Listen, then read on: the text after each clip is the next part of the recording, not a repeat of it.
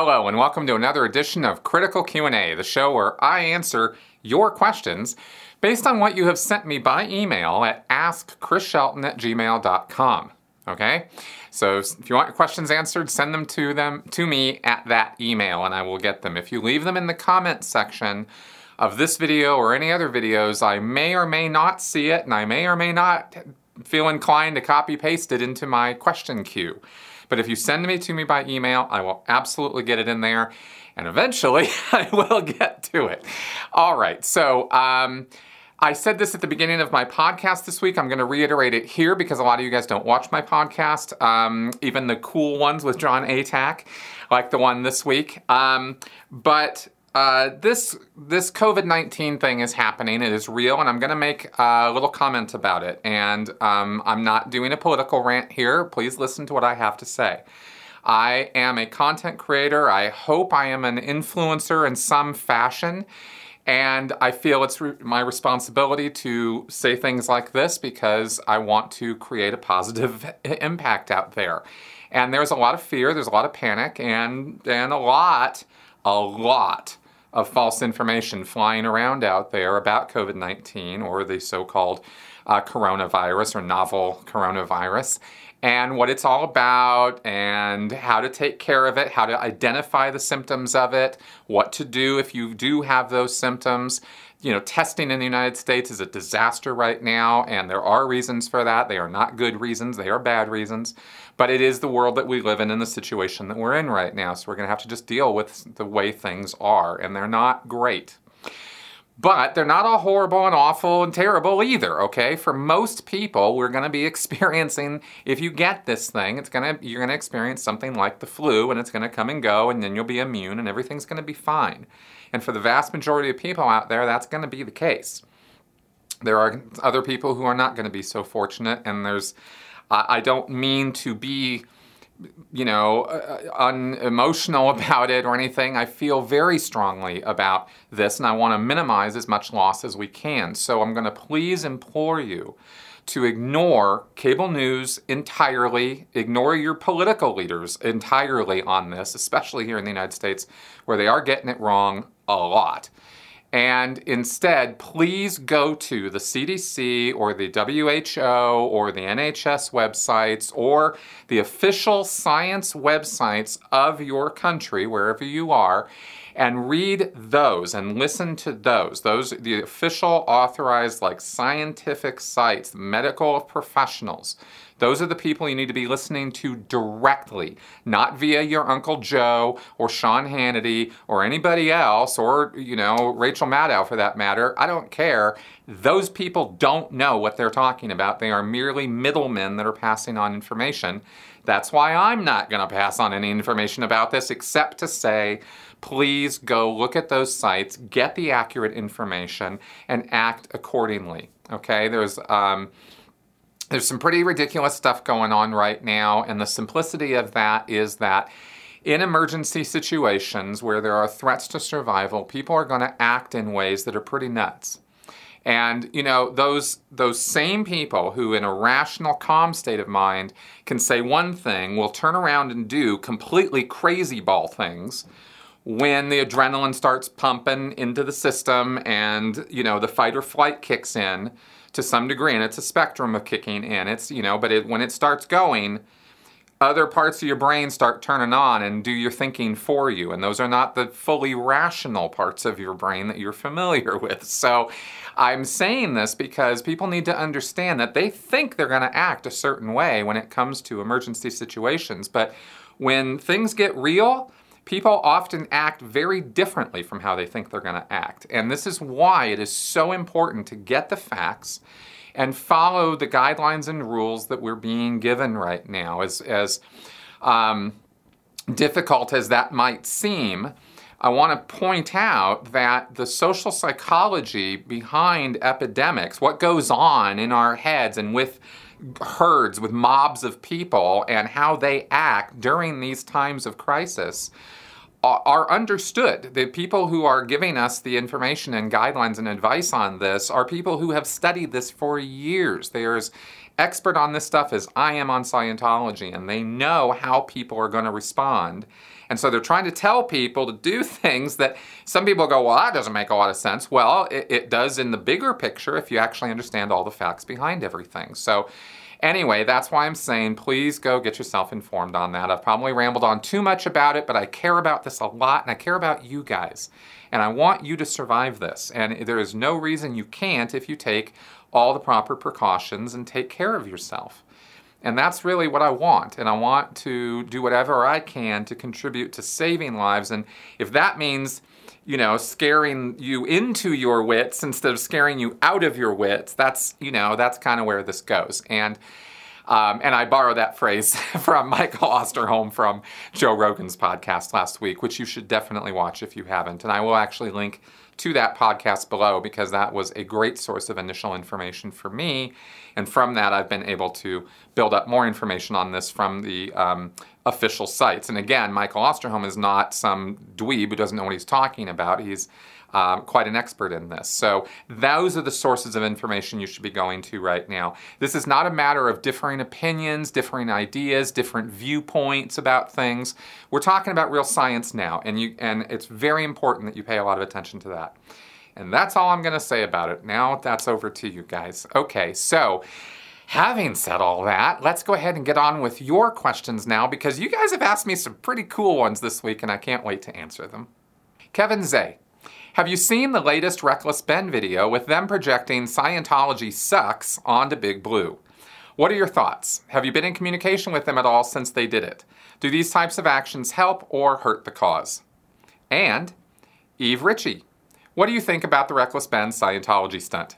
Okay guys, I knew it was coming. I knew exactly what they were going to do because they told me, which is why we put the GoFundMe up, or they did, and I endorsed it here on my channel because I knew that was going to happen, and I was really looking forward to it. And they did a really great job. They really pulled it off with excellent flying colors all around, and I could not approve more of what they did.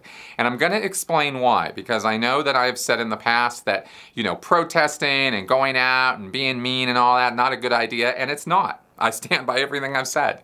The reason why I think that what Ben and Mike did was so special and different from what other people have done in the past, and why I think that this kind of a positive approach to dealing with Scientology, even if it's, you know, I mean, positive approach, I know that's a little bit, when they put in Scientology sucks on the side of a building, but Scientology does suck. I mean, that's the truth. You know, from almost any objective metric you care to look at Scientology, it does suck. So the con of the situation is that you're offending a bunch of Scientologists. The pros of the situation are that you are spectacularly punking them, right? And I thought it was really well done. And the reason why I think Mike and Ben were so good about this is because they did not do it from a mean, evil, nasty, spirited place. They came at this in an impressively good, almost even respectful in a way, kind of way. And I say this because if you watch the last video, you can see how they interact with the police, with other Scientologists who come and confront them about what they're doing. And, you know, good on the Scientologists, I guess. Over the years, I guess they've learned to not walk up to people and ask them how many babies they've destroyed or killed that week, like Jenna Elfman did years ago. And they didn't come and just, like, get in their face about it. And that was an interesting response from Scientology. They are really trying to temper their harsh public imagery that they have created themselves in the past with all of the insults and antagonism and you know, coming out with fists flying when critics would come around protesting Scientology. So those days seem to be kind of, they're chilling now, man. They'll just stand there with the cameras and film you. And they were trying to engage, and they were engaging, and Mike and Ben and the other guys kind of engaged back in a pretty good way. You could see that Mike and Ben's actions also brought some of the neighbors around the Scientology complex out, and they were fully supportive of what Mike and Ben were doing. They were like, yeah, this is great. I've had family disconnected. I know people that Scientology is disconnected forcefully, and you know, and they made themselves known, and they weren't shy about saying any of this to the Scientologists that were coming around too, and good on them for doing it, right? But again, it was all kept pretty chill for the most part, and I really liked that, you know? And they also obviously had a ton of fun doing it, because they didn't just project it on Big Blue. They went around to all the orgs they could find around LA, and they really got the maximum amount of use out of that equipment. I liked that. And they got shots of all of it, of course. I saw the pictures before the video was even released, when they were releasing it on social media. And I just thought it was awesome. So I think that's the kind of thing that I would love to see more of in the future. You know, it's not illegal. It's not shaming people directly, like to their face, and creating this like antagonistic sort of thing. Obviously, Scientologists are going to be offended. But, you know, at this point, with the few that are kind of left in there, I mean, what kind of headspace are the people who are still in Scientology at this point? Where do they have to be? Because it is impossible at this point in time, and here's a more general, broader point about all this, at least as far as I think I see it. I could be totally wrong about this, but here's how I see it. I believe that at this point, there are only two kinds of people who are in Scientology, who still are in there. I believe it is impossible for any existing Scientologist to not be aware of at least some part of the criticism that we have been blasting out to the world for the last 10, 15 years or so, right? Like, there's a lot of it out there, and Scientology's name truly is mud in the world at large. So Scientologists who try to reach out and you know, promulgate the religion are running right into this. And so it is just impossible that Scientologists don't know what's going on in the world at large now. Sea Org members are the exception. I'm not, Sea Org members, the information control is still very, very intense, and I don't know that Sea Org members necessarily know about what's going on out here, but I think the regular public Scientologists do, and I think probably a lot of the staff do too, which is why you see their numbers shrinking. So, two kinds of people left. Who are they? One, fanatics. Full-on fanatics. People who are not going to listen to a single thing that anyone has to say about Scientology, because they are absolutely convinced in a very, very black and white way of thinking that Scientology is the only answer and everybody else has it dead wrong. And they're the kind of person who's willing to stand, you know, and face the millions and say, I'm right and you're all wrong, and not have a shred of doubt in their mind about it. That's a pretty sad place to be, no matter what cause you're fighting for or ascribing to. So I think that forms the bulk of who's left in Scientology, are people who are really in a fanatical state of mind, or the people who are their immediate friends or family who don't want to, for some reason, disconnect from those Scientologists, those fanatics. It's their father, it's their mother, it's their son, it's their daughter, it's whatever. It's their business partner. It's somebody who they don't want to rock that boat. They don't want to disturb that, because their own life depends too much on this other person and the relationship that they have with them. So they can't endanger that, so they won't. So they just toe the line and try to do the best they can and show up at events, or, you know, take some phone calls or pay for some services or whatever it is they're doing to try to, you know, pass the loyalty test that Scientology is constantly throwing their way. And I've heard from people who are still in that this is becoming more frequent, that it's becoming less and less acceptable in that world to try to fly under the radar or be the person who's just, you know, yeah, you're cool, would not even agree to disagree, just, yeah, it's good, I like it, I'm just not really down for doing it right now, you know, that kind of thing. Yeah, no, they're not really down with that passive sort of membership a lot now. They're pushing harder and harder on this as they circle those wagons and try to bring everybody in and fanaticize them, I guess you could say. So that's how I see Scientology right now. I you know, that's kind of what makes sense to me as to who would be left in there and why they'd be there. And also, that also speaks, of course, to why it would be such a small number, because, you know, statistically speaking, 10, 20, 30,000 people fanatically believing in something, or let's say that Two-thirds of Scientologists, I'm just pulling these numbers out of wherever, but let's say two-thirds of existing Scientologists are these fanatics, and then a third of them are the people who are connected to the fanatics for some reason. And like I said, I'm just kind of making these numbers up, but let's say 2 out of 3 of them are that way.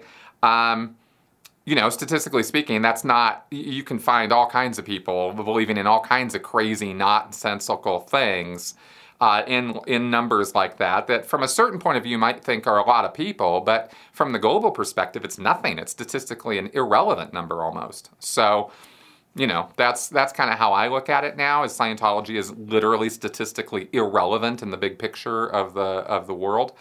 But it, it's a great thing to use. For me now, I look at it more as a great example of just how off the rails people can go, and the consequences. It's a good object lesson, I guess I'm saying, in fanaticism, in religious indoctrination, in propaganda, in mind control, in hypnosis. I mean, there's a lot of levels to it. And I think that's why it's still worthy of being talked about and discussed, and why I am continuing to do this. So anyway, that's there's a Reckless Ben to a broader statement on the matter, and there you go. R.R. Smith. It just occurred to me that I listened to a video that said the Sea Org quarantines the sick together. I have the idea that they are in a big room like old pictures of sick wards. Are they still doing that? Are they connected to the news enough to quarantine correctly, or will they deal with the fallout instead, and what will that look like? How does the average public look at it? Okay, well, here's what I can tell you about this. I knew this question was going to come up eventually, and here we are. So, I don't know what they're doing right now at Flag or at PAC Base or in the other Sea Org bases in regards to this. I have no inside knowledge. But I can tell you what happened when H1N1, the norovirus, hit the PAC Base. I was on the RPF, and it hit the PAC Base hard. So this was in the, I don't remember exactly what year, in the 2000s, but mid-2000s. And when it hit, okay, so I was on the RPF, so I was already sequestered away from the rest of the base. So I wasn't in on any of the briefings or what was being cited as to what was going on. I just observed what happened. And I, by the way, did not get sick. I was part of a very small percentage. Maybe 15%, 20% of the base, I think, did not get sick on norovirus. It was bad. I mean, that thing swept through PAC Base, and it was a weird disease. It was a weird sickness, because you talk to a guy at 1 o'clock, and he's running around doing his hard labor, and everything's fine. And 3-4 hours later, he's puking his guts out and can't stand, and is on his back and is just out of it. I mean, it was that fast that it hit.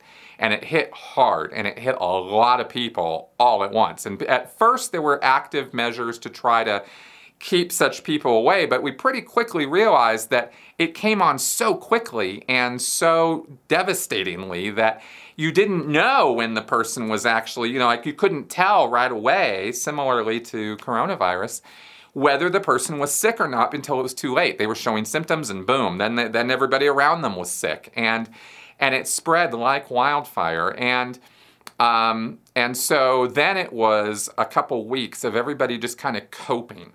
There were plastic. I mean, this is a former hospital. The PAC Base, Big Blue, was a Cedars-Sinai hospital. So the main building is a bunch of rooms, but they don't have enough rooms to put individuals into those rooms. There's there's many hundreds of people, maybe 1,000 or more on the PAC Base. I never really got a body count. I think it was around 800 to 1,000 people when I was there. Then you throw in all the people over at the Hollywood Guarantee Building, many of whom live in the PAC Base. They did do a separation at a certain point, trying to separate out the ranks and the different levels in terms of having them live apart too. But there was still lots of crossover. People get married in the Sea Org, and then people get promoted, and then you got one person in one org, another person in a higher org. And So you'd have people from there coming over at home at night, and then they'd get sick, and or spread it around to the people over at the HGB and vice versa. And it just, so it kind of went through the whole Scientology Sea Org community real fast. And they were not at all prepared for this. I mean, not at all. So what ended up happening was cots purchased, people laying in the hallways of the complex, of every floor of Big Blue. There were people in the bunk beds, in the dorms. There were people, there were like sick dorms, and pretty soon like almost all the dorms were sick dorms, because there were so many people. There was plastic sheeting hung up with tape in the hallways to sort of keep people out. There was a lot of bleach being used all over the place. It was constant, right? There were constantly people spraying, like they were going through every couple hours, if I remember right, just spraying every surface down, right? And this was the lot of the people who were was caring for these people, bringing them food, dealing with them, cleaning it up. I mean, caring for them. There were a few people in the Sea Org who had previous medical experience who were utilized. There were nurses, and I don't remember anybody stepping up as a doctor, so to speak, but there were people who were caring for the sick. Nobody was really, I don't recall until after the fact of this, a whole lot of effort being made to try to find out who these people were PTS to, right? The idea in Scientology is that if you get sick at all, it's because you're PTS, a potential trouble source, and that means you're connected in some way or somehow influenced or restimulated by a suppressive person, okay, a big bad guy, some antisocial in your life, or somebody who's not a suppressive person, but they really remind you of a suppressive person, right? You could have had some bully in the fourth grade who, beat your butt every day and took your lunch money, and that would be, to you, a suppressive person. And so now there's a senior you have who talks to you the same way as that bully did, and so they remind you of the suppressive, and so now you're PTS. It could be that, kind of loose of a connection. Which means, of course, you can see pretty clearly if you think critically about that for a second that anybody can be PTS to anybody else at any time for any reason almost. So, this kind of stuff doesn't really hold a lot of water, but this was Hubbard's philosophy, and this is what Scientologists believe. So there wasn't a lot of attention being put on that till after people were well, and then they were getting interviews and, finding out who they were PTS to and all that. But for the most part, during the main, wave of horribleness that hit the base, everybody was really just trying to cope and deal, and people couldn't keep food down. I mean, it was really scary. And of course, the well people who were not directly taking care of these folks were trying to stay as far away from them as possible, which was impossible in the RPF spaces and pretty much impossible on the base as a whole.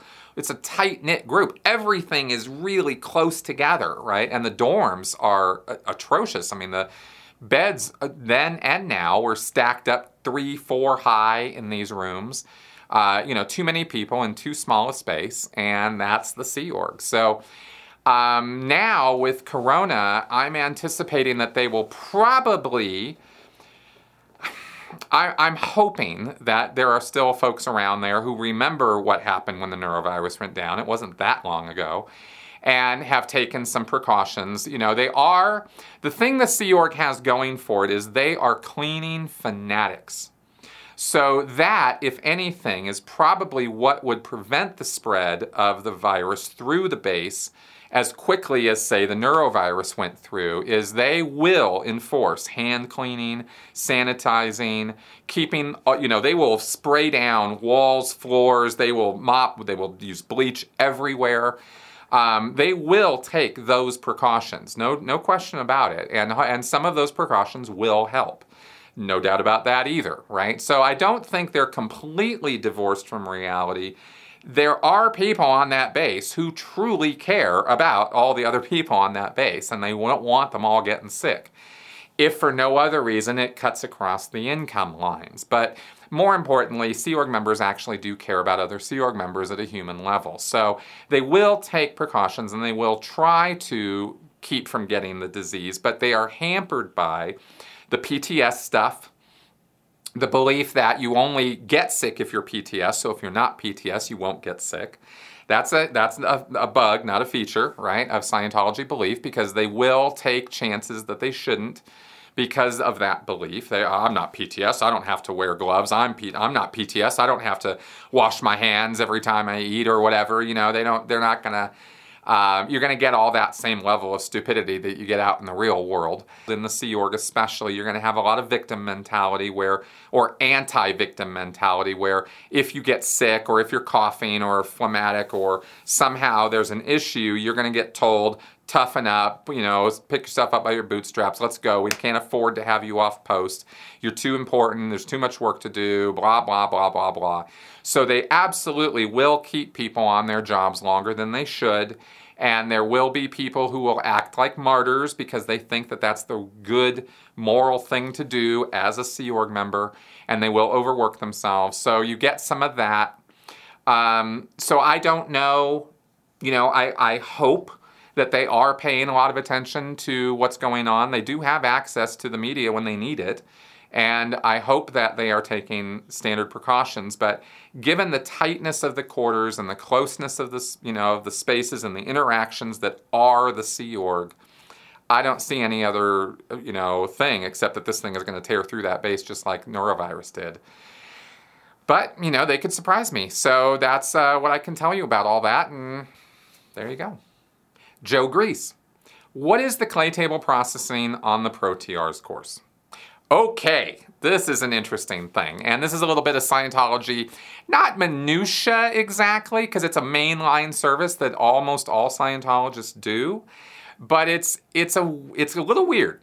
Okay, so for those of you who don't know anything about this, let's see, let's start from the Pro-TRs course. What does that mean? It's the Professional Training Routines course. TR stands for training routines or training regimens, and those are the drills that they do in order to learn how to communicate. Okay, that's basically it. There's 5 drills, TR 0, 1, 2, 3, and 4.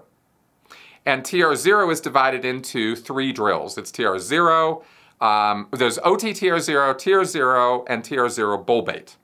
Okay. Kind of walked through those TRs before. They're just drills in communicating, okay? So I'm not going to necessarily break all those down right now.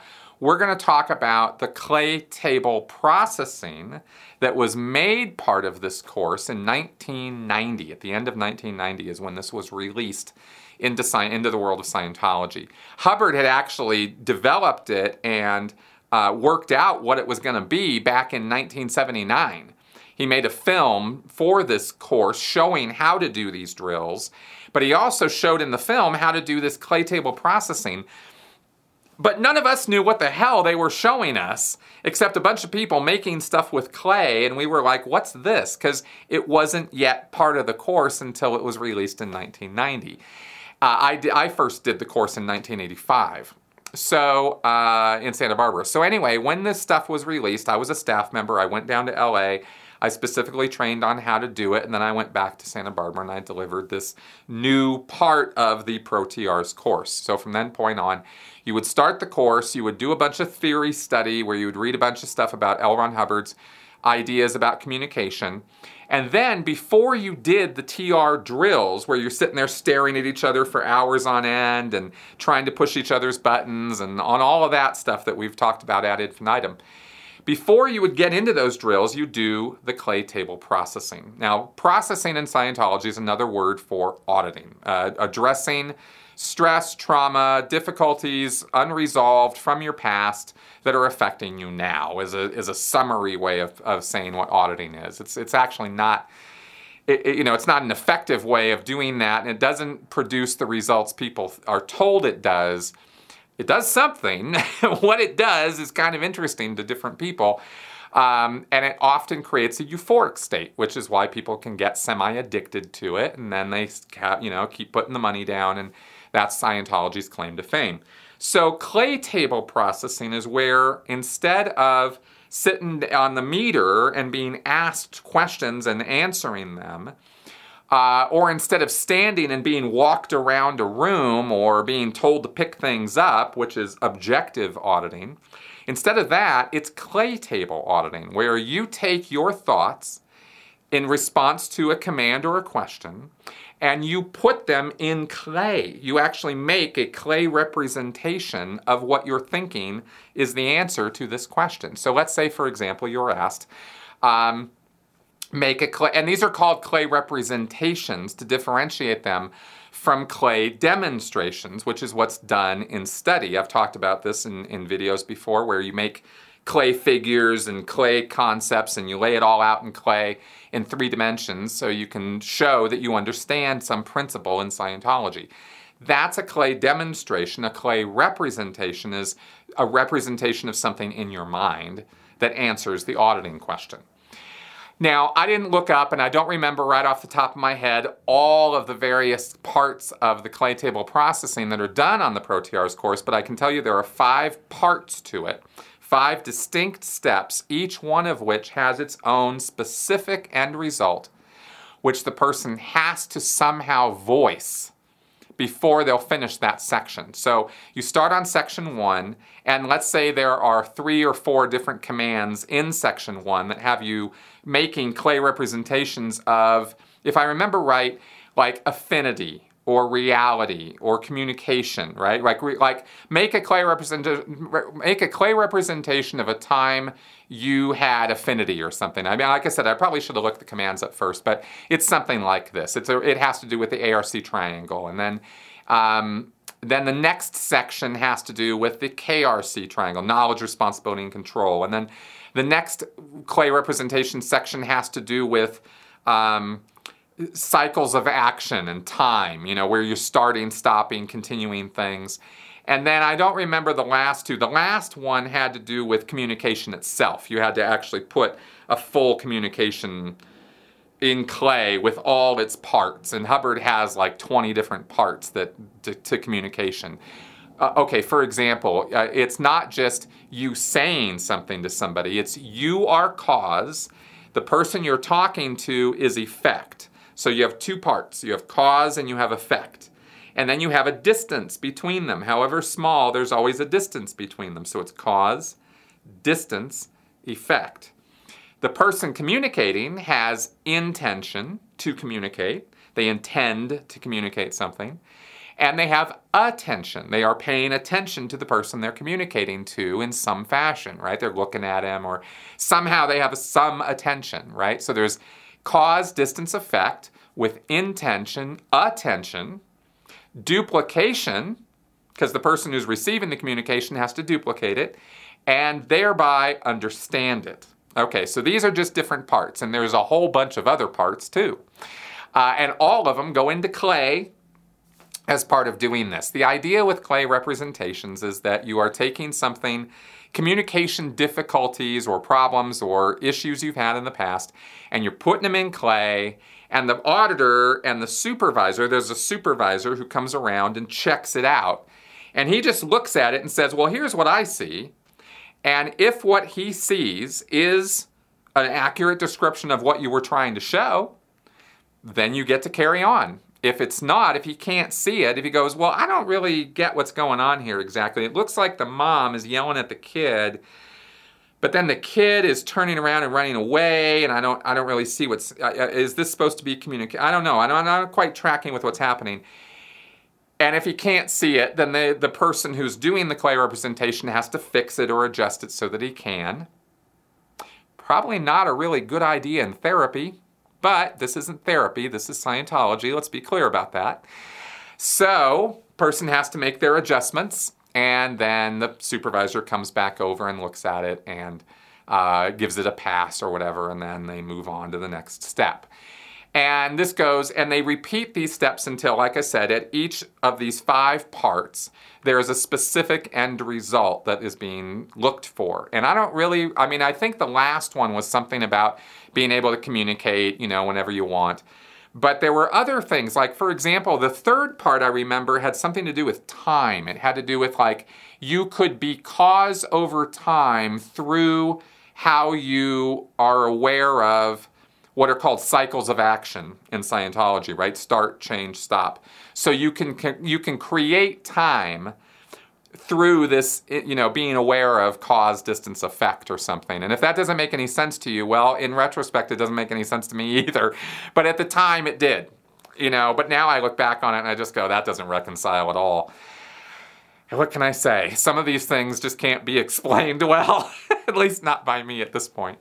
But that kind of thing. And again, you have to say it out loud or write it down in a success story. So you're often asked during the course of doing this clay table processing, let's say you do a representation, and then, oh yeah, that's right, most of the commands were do this representation, like of affinity, and then the next command was do a representation of how this applies to you or something, right?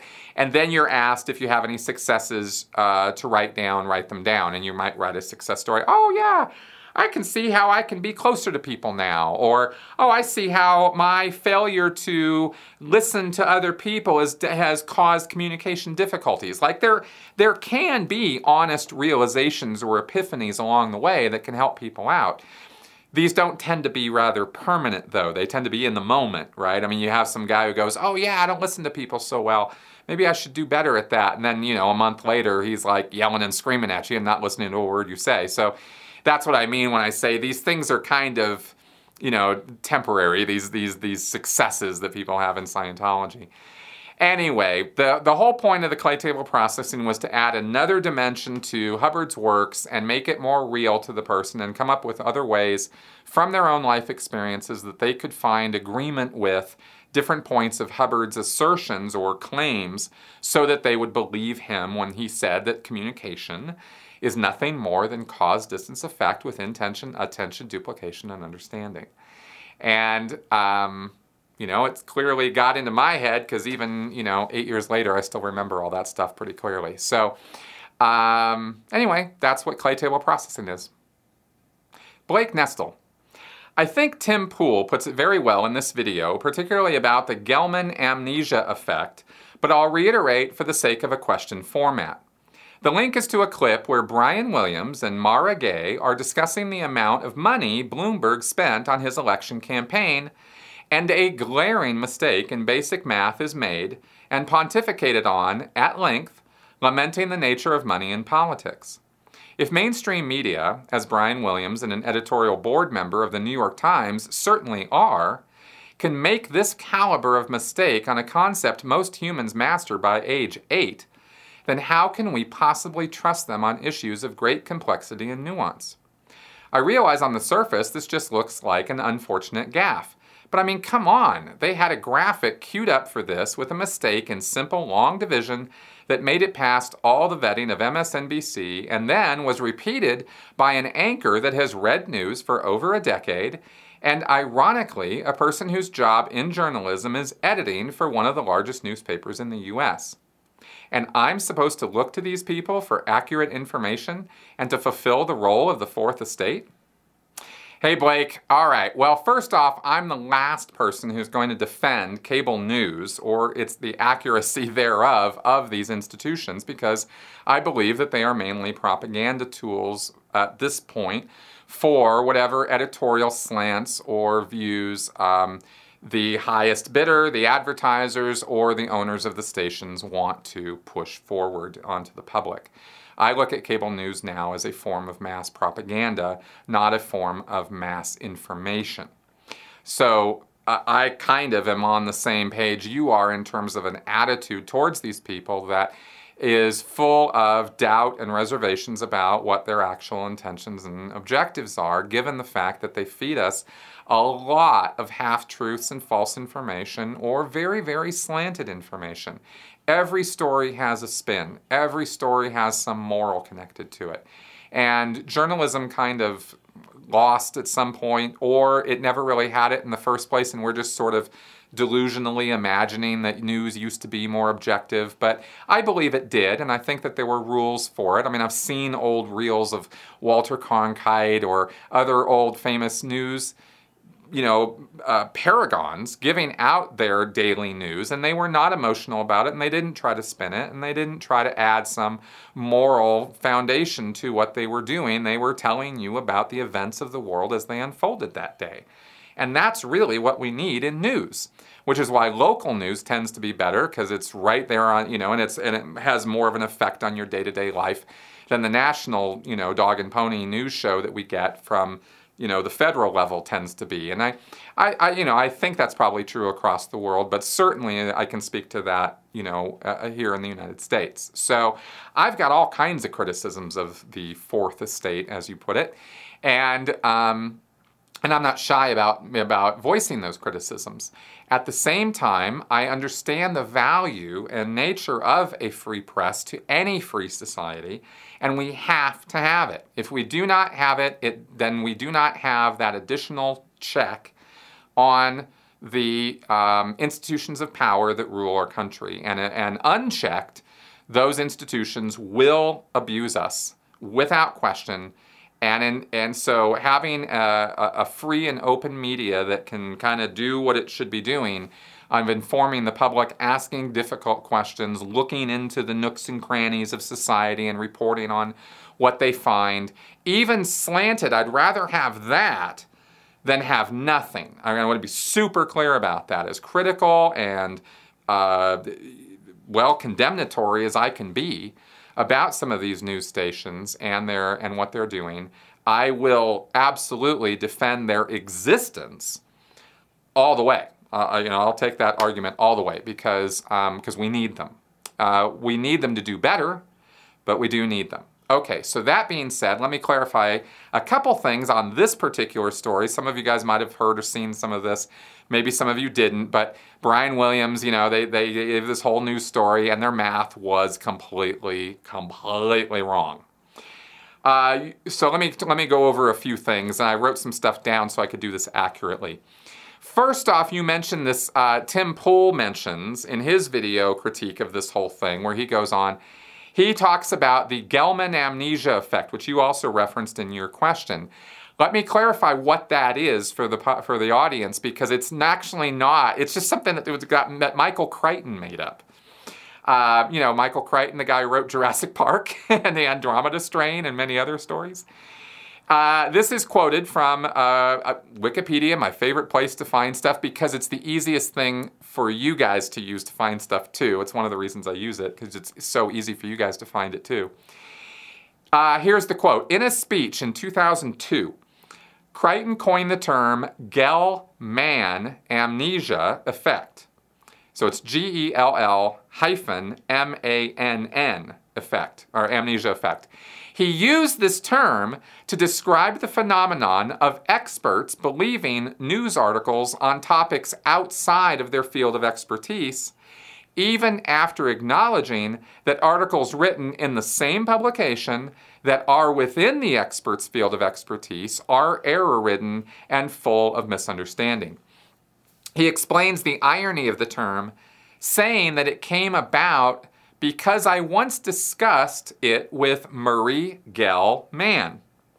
And by dropping a famous name, I imply greater importance to myself and to the effect than it would otherwise have. End quote. So Michael Crichton just made this up. This is not like an actual psychological thing, but it's something you can observe that happens sometimes. And he you know, sort of called it the Gell-Mann effect or amnesia effect. What you're actually seeing in play here with Brian Williams and this person from the New York Times editorial board or whatever is a couple things. First thing that occurred to me is you're seeing confirmation bias in play, okay? And this is a really important part of psychology to understand, and the power of it is mind-numbing, actually, how powerful this can be, because it can actually alter your perceptions. And you can make stupid gaffes like Brian Williams and Mara Gay made because you're not actually seeing what's in front of you. You're seeing what you think you should be seeing instead of what you're actually seeing. You got to remember that just because something's in front of your face doesn't mean that this information, a carbon copy of it, goes into your brain and is processed accordingly. That's not how this works. You will perceive what you think you should be perceiving, not necessarily what you are perceiving objectively. This is how this can screw with you, because it goes through various filters up here. Yeah, it's that crazy. So this is called confirmation bias. You have a bias that you want to confirm. And in this case, these guys were clearly confirming that too much money was spent in politics. Bloomberg was off the rails. He was spending so much money that he could have done so much more with that money instead of wasting it on a presidential race he was absolutely not going to win. And why was he doing this? And so there's all this bias inherent there. And then this this tweet comes in, and these guys look at it and go, oh yeah. You know, they do whatever their little calculation is, but the calculation's based on their confirmation bias, not on the objective reality of what they see. Okay, so that's one problem, right? Another one that this falls into, and the criticism of this also falls into, is fundamental attribution error. And this is also another one of these very, very powerful, very fundamental, very basic to our way of thinking and how we form opinions in the first place. This is how fundamental this is, and that's why it's called fundamental attribution error. And let me read to you a bit, some things I clipped on this so that you get what I'm talking about. The fundamental attribution error is the tendency people have to overemphasize personal characteristics and ignore situational factors in judging others' behavior. As a simple example of the behavior which attribution error theory seeks to explain, consider the situation where Alice, a driver, is cut off in traffic by Bob. Alice attributes Bob's behavior to his fundamental personality. For example, he thinks only of himself. He's selfish. He is a jerk. He is an unskilled driver. Alice does not think it is situational. For example, he's going to miss his flight. His wife is giving birth at the hospital. His daughter is convulsing at school. These are situations. They're not something that's just in his head. But Alice will assign all the problems to what's in his head. Consider, too, the situation where Alice makes the same mistake. She cuts somebody off, and she excuses herself by saying she was influenced by situational causes. For example, I'm late for my job interview. I must pick up my son for his dental appointment. She does not think she has a character flaw. She doesn't think she's a jerk, right? She treats others like they're jerks. She assumes they're the jerks, and she does not look at the situation when it comes to other people. With herself, she doesn't look at herself poorly. She looks at the situations of her life because she is very, very aware of those situations. You can't see the situation going on with Bob when he cuts you off in traffic. You got no idea why he did that. And so you assume why he did it, and pretty much all of us assume that it's because he's a jerk, right? We assign it to his personality. And in this critique of Brian Williams and Mara Gay and this whole story that Tim Pool did, I have to cite fundamental attribution error on his part. He keeps calling these people stupid. Well, Brian Williams is a lot of things, but stupid isn't one of them. And Mara Gay is a lot of things, but stupid isn't one of them. Sean Hannity is a lot of things, but stupid isn't one of them. And yet we use that word, among many, many other personally insulting words, to describe these people all the time because we disagree with them because of our confirmation bias. And that feeds our fundamental attribution error tendency. And so we end up talking about people in ways that have nothing to do with reality, but have everything to do with how we think reality is because we make all these assumptions about people. And, you know, I am going to obviously admit that I'm at the head of the line of people who make these mistakes. So just knowing about them all by itself isn't proof against making these errors. And they are logical errors. They are problems in our ability to think rationally. And that's, you know, kind of a lot of what's going on with the critique of this story. So where do we end up? Well, we end up with fallible human beings who do fallible things and make mistakes. And if we take one example of that and blow it into how can I possibly trust these people, then we ourselves are contributing to the logical fallacies of the situation. Because it's a one-off. It is a gaffe, right? It's somebody screwing up, and there are reasons they screwed up. I'm explaining the psychological reasons for that. There are institutional reasons as well. You are right. All that made it through a whole bunch of people before it got onto the screen.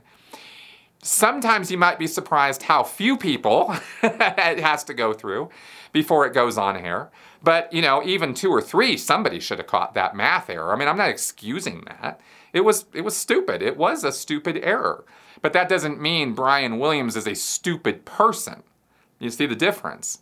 It's a big one, and it's an important one. This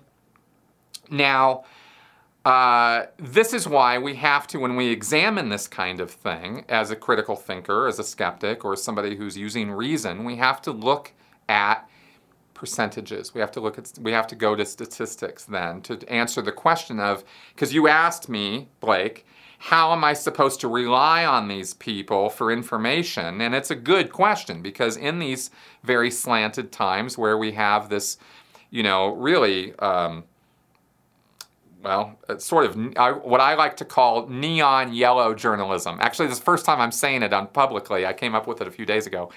I like to say it now. You know, you had yellow journalism, right? The old William Randolph Hearst stuff from the early 1900s, where, you know, you want a war, I'll give you a war, right? I'll make the war. Well, now you have neon yellow journalism because it's all digital, right? But it's the same stuff, right? You still got that going on. And I don't know if there's ever been a time where media hasn't had some kind of slant. But this is why you have to go to the fact checkers, and you got to look and see who's telling me the truth more often than not. And it's not like you can then just go with that one source. You have to multi-source. You have to get, you know, if you want to accurately assess a situation or information, you need multiple sources of information about it, right? Because different people have different views, different levels of expertise affect their views. And so, for example, you'd go to a doctor to find out about symptoms of coronavirus. You wouldn't go to your butcher. Okay.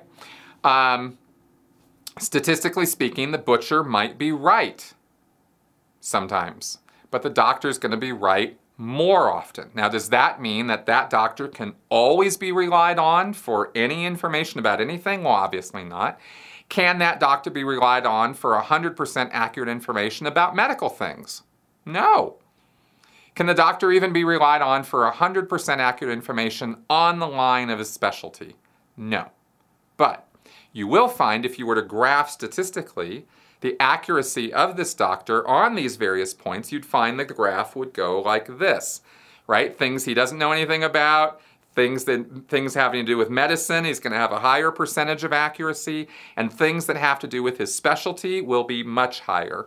But they won't be 100% because he's human. And he's going to make mistakes. He's going to make every mistake you can make.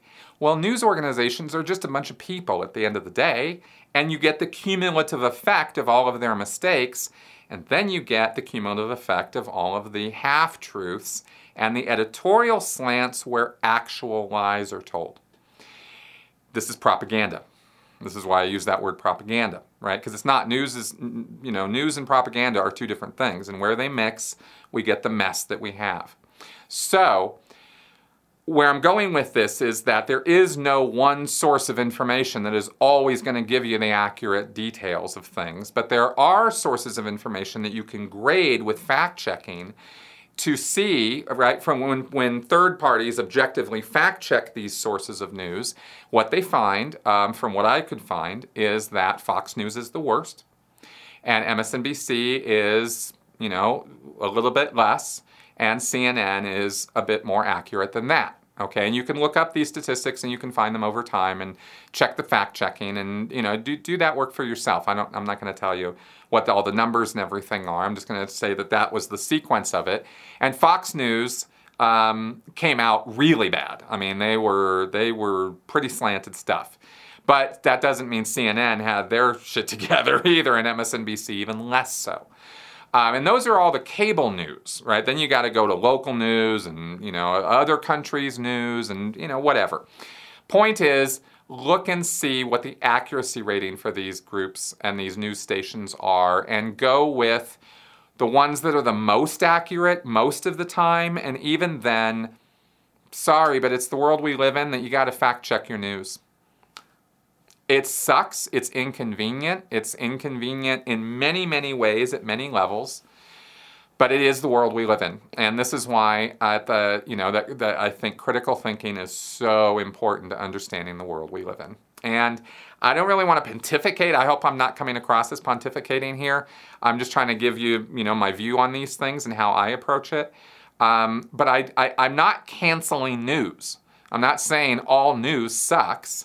I think it's pretty clear that we need the news, but we need to be critical of the news and we need to be skeptical of the news because of the world we live in. And that's my take on all of that. I hope that that was helpful or illuminating in some fashion. Mary Ann Kirkpatrick, when you were a member in Scientology, did you disconnect, shun, or ignore people who had left Scientology before you had left? And if so, how did that play out? Also, have you reconnected with them after you left Scientology?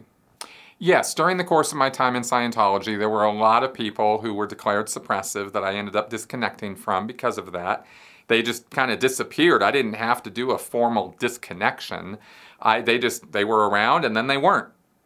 There wasn't anybody that I remember, at least not on a personal level, that I disconnected or shunned.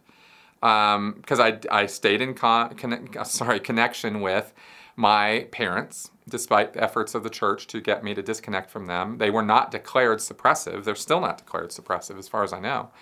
But the church did not succeed in getting me to disconnect from my family, and I don't remember any close friends. I mean, there definitely were some.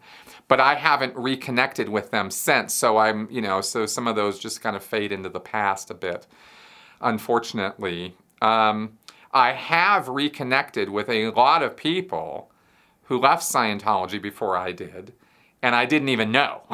And then I reconnected with them, and I was like, oh, you're out too, woo, you know, and then we're friends again, or we're at least connections socially, and we interact. So that's been fun and interesting and cool. Unfortunately, some of the people who have come out of Scientology, stopped working for Scientology, came out of the Sea Org even, are still Scientologists. They still hold on to the mindset, and so they won't reconnect with me. And I think my name is automatically on block lists now from the church because I don't even have to interact with certain people and to find out I'm already blocked by them on social media. Old friends of mine, I mean, people that I've been waiting to come out of the Sea Org have come out, and they still won't talk to me because they're still in the Scientology headspace. And, you know, I hope at some point that will change. There are people I really desperately would love to reconnect with who won't, you know, respond to any of my messages or give me the time of day because they're still in the Scientology headspace. So, but reconnecting with the people who have been willing to, you know, who have gotten out of Scientology, that's been cool. And that's been a lot of fun.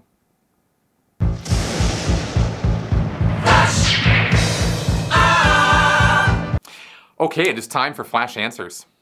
Adria VZ Halub. Was Hawaii considered part of the West U.S. when you were in the Sea Org?